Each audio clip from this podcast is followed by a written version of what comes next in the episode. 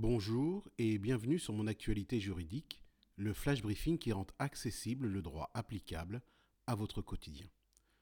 Aujourd'hui, je vous parle de mon indignation suite à la lecture d'un article en ligne du magazine Le Point, article daté du 2 mars dernier et figurant dans la section Mon petit droit m'a dit et qui est intitulé Coronavirus, les entreprises doivent mettre en œuvre des mesures. Un article de Laurence Neuer que vous pouvez donc trouver en ligne. À la question un salarié est-il obligé de dévoiler à son employeur qu'il s'est rendu dans une zone à risque pendant ses vacances ou qu'il a passé une soirée avec des personnes revenant d'une telle zone? La réponse écrite est la suivante. Non, la loi n'impose pas au salarié de faire état à son employeur de ses voyages ou de ses rencontres. Le droit ne peut pas tout résoudre et des principes forts liés aux libertés fondamentales garantissent le respect de la vie privée. En revanche, le sens civique doit conduire à signaler sa situation, en particulier si l'on revient d'une zone rouge, et à contacter l'agence régionale de santé. Permettez-moi cette critique. Non, Madame Neuer, ce n'est pas du sens civique d'un salarié dont il est question ici, mais d'une obligation légale. En effet, L'article L 4122-1 alinéa 1er du Code du travail dispose que, conformément aux instructions qui lui sont données par l'employeur, dans les conditions prévues au règlement intérieur pour les entreprises tenues d'en élaborer un, il incombe à chaque travailleur de prendre soin, en fonction de sa formation et selon ses possibilités, de sa santé et de sa sécurité, ainsi que de celle des autres personnes concernées par ses actes ou ses omissions au travail.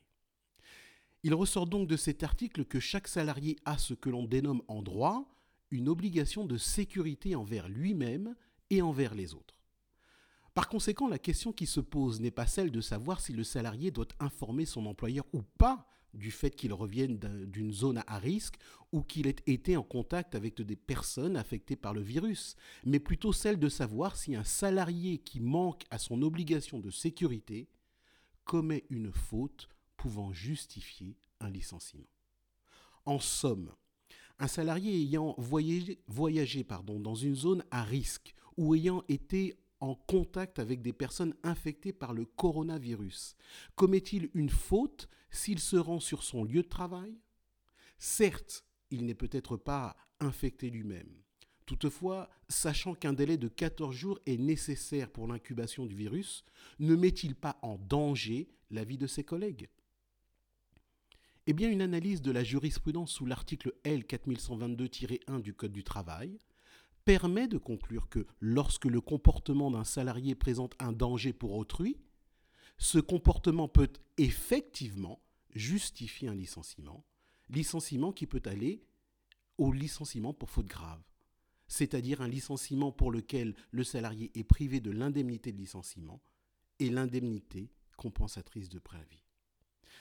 C'est ainsi en effet que, dans un arrêt du 12 octobre 2017, la Cour de cassation a relevé qu'était justifié le licenciement pour faute simple d'un cariste qui, alors qu'il prenait un traitement médical qui le faisait somnoler, avait pris la décision d'aller travailler pour des raisons financières et avait renversé deux palettes en conduisant un chariot élévateur du fait de sa somnolence, mettant ainsi en danger la vie d'autrui. Par conséquent, si vous avez été en contact avec des personnes infectées par le coronavirus, ou bien si vous avez voyagé dans une zone à risque, comme je l'indiquais dans le flash briefing numéro 34, prenez contact avec le médecin de votre agence régionale de santé et prévenez votre employeur. Ce faisant, non seulement vous protégerez votre santé personnelle, mais également vous accomplirez l'obligation de sécurité qui est à votre charge et donc assurerez la sauvegarde de votre emploi. Voilà, c'est tout pour aujourd'hui. Je vous dis à vendredi prochain.